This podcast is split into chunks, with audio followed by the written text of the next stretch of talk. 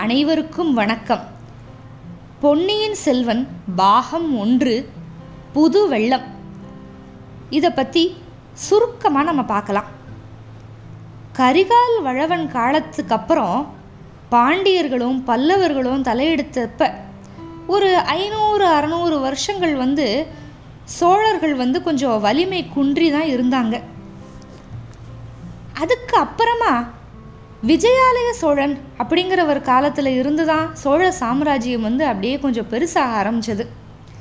விஜயாலயன் விஜயாலயனோட மகன் ஆதித்த சோழன்.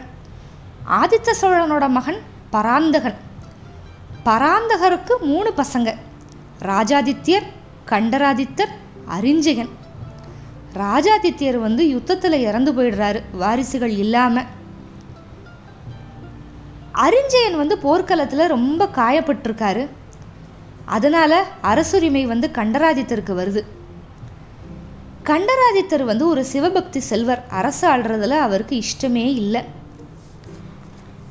அதனால் கண்டராதித்தர் வந்து தன்னோட தம்பி அரிஞ்சயன் அரிஞ்சயனுக்கு பிறக்கிற பிள்ளைங்க தான் ஆட்சி செலுத்தணும் அப்படின்னு சொல்லிடுறாரு. ஆனால் அதுக்கப்புறமா வயது முதிர்ந்த பிற- பிறகு கண்டராதித்தர் வந்து மழவரையர் மகள் செம்பியன் மாதேவியை வந்து கல்யாணம் பண்ணிக்கிறாரு. அவங்க ரெண்டு பேருக்கும் மதுராந்தகத்தேவர் பிறக்கிறாரு.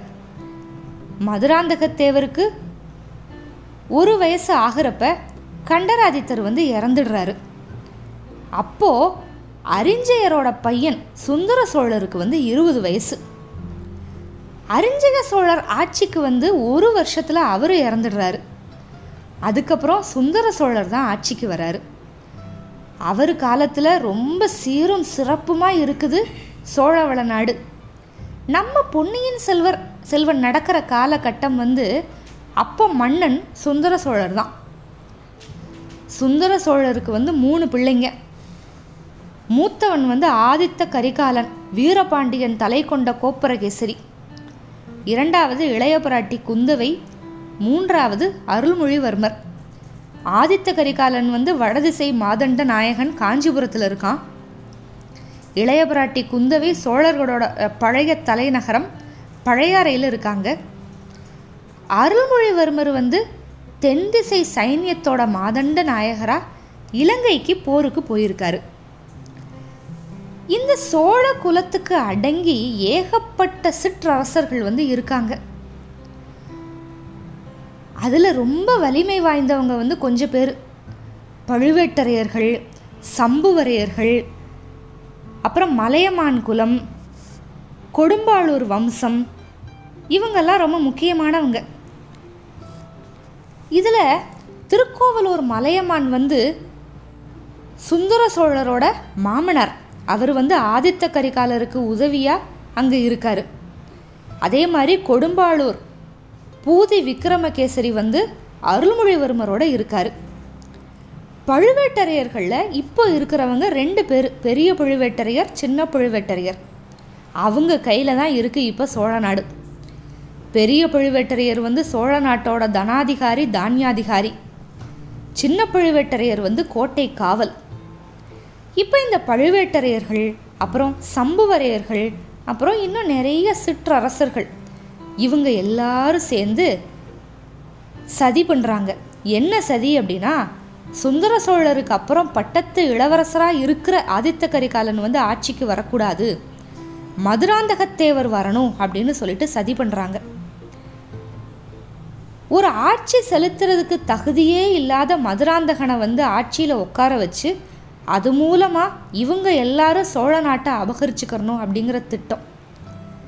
இந்த திட்டத்துக்கு ரொம்ப பின்புலமாக இருக்கிறது பாண்டிய நாட்டு ஆபத்துதவிகளை சேர்ந்த நந்தினி அப்படிங்கிற பெண். பெரிய பழுவேட்டரையர் வந்து ரொம்ப வயதான காலத்தில் நந்தினியை வந்து கல்யாணம் பண்ணியிருந்தாரு. நந்தினி தான் பெரிய பழுவேட்டரையரை ஆட்டி வச்சுக்கிட்டு இருந்தா. இப்போ இந்த நெருக்கடியான சமயத்தில் இது எல்லாத்தையும் கேள்விப்பட்ட ஆதித்த கரிகாலன் தன்னோட உற்ற நண்பன் வந்தியத்தேவன் கிட்ட தன்னோட தந்தை சுந்தர சோழருக்கும் தங்க இளைய பிராட்டிக்கும் ஓலை கொடுத்து அனுப்புகிறாரு வல்லவரையன் வந்தியத்தேவன் தான் பொன்னியின் செல்வனோட கதாநாயகன். காஞ்சிபுரத்திலிருந்து கிளம்பி வந்த வந்தியத்தேவன் வந்து வீரநாராயணபுரத்துக்கு வந்து அங்கே ஆழ்வார்க்கடியானை சந்திக்கிறான். அதுக்கப்புறம் கடம்பூர் சம்புவரையர் அரண்மனையில் வந்து தங்குறான். ஏன்னா சம்புவரையரோட மகன் கந்தமாறன் வந்து வந்தியத்தேவனோட நண்பன். அங்கே சதி ஆலோசனையை பற்றி நிறைய தெரிஞ்சுக்கிறான். அப்புறம் பல்வேறு தடைகளை தாண்டி சக்கரவர்த்திக்கிட்டேயே ஓலை கொடுத்துட்றான். ஆனால் சின்ன பழுவேட்டரையர்கிட்ட மாட்டிக்கிறான். அப்புறம் அங்கிருந்து நந்தினியோட உதவியோட தப்பிச்சு போகிறான் கந்தமாறனை கொலை செய்கிறதுக்கு முயற்சி பண்ணிட்டான் அப்படிங்கிற பழி வேற வந்தியத்தேவன் மேலே விழுந்துருது.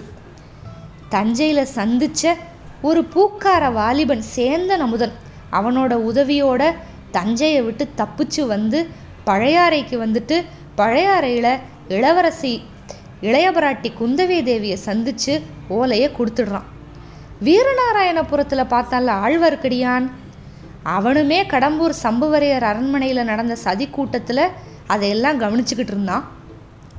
அதுக்கப்புறமா ஆழ்வார்க்கடியான் வந்து பாண்டிய நாட்டு ஆபத்து உதவிகள் வந்து திருப்புரம்பியம் பள்ளிப்படையில் பண்ணுற சதி ஆலோசனையும் தெரிஞ்சுக்கிறான். அவங்க கிட்ட மாட்டிக்க பார்த்து அவனும் தப்பிச்சிடுறான். இளைய பிராட்டி குந்தவை வந்து வந்தியத்தேவன் கிட்ட ஒரு ஓலை கொடுக்குறாங்க. யாருக்குன்னா? இலங்கையில் இருக்கிற இளவரசர் அருள்மொழிவர்மருக்கு. கொடும்பாளூர் இளவரசி வானதியும் இளைய பிராட்டியோடைய பழையாறையில் தங்கியிருக்கா. கொடும்பாளூர் இளவரசி வானதியை வந்து பொன்னியின் செல்வருக்கு மனம் முடிச்சு வைக்கணும் அப்படிங்கிறது வந்து குந்தவையோட ஆசையாக இருக்குது வந்தியத்தேவன் குந்தவை கிட்டேருந்து அந்த ஓலையை வாங்கிக்கிட்டு இலங்கைக்கு ரகசியமாக புறப்படுறான். மூலிகை கொண்டு வர்றதுக்காக அப்படிங்கிற சாக்கில் புறப்படுறான்.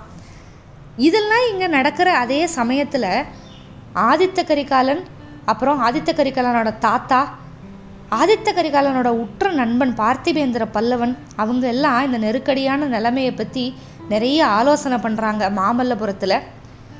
அவங்களும் என்ன முடிவு பண்ணுறாங்க அப்படின்னா பார்த்திபேந்திர பல்லவனை இலங்கைக்கு அனுப்பி காஞ்சிக்கு வந்து அருள்மொழிவர்மரை வர வைக்கலாம் அப்படின்னு ஒரு முடிவு பண்ணுறாங்க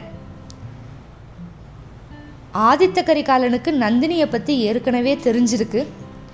நந்தினிக்கும் ஆதித்த கரிகாலனுக்கும் என்ன சம்பந்தம்? கூடவே இருந்தாலும் இதுவரைக்கும் யாருக்குமே தெரியாத சில ரகசியங்களை ஆதித்த கரிகாலன் தன்னோட நண்பன் பார்த்திபேந்திரன் கிட்ட சொல்கிறான்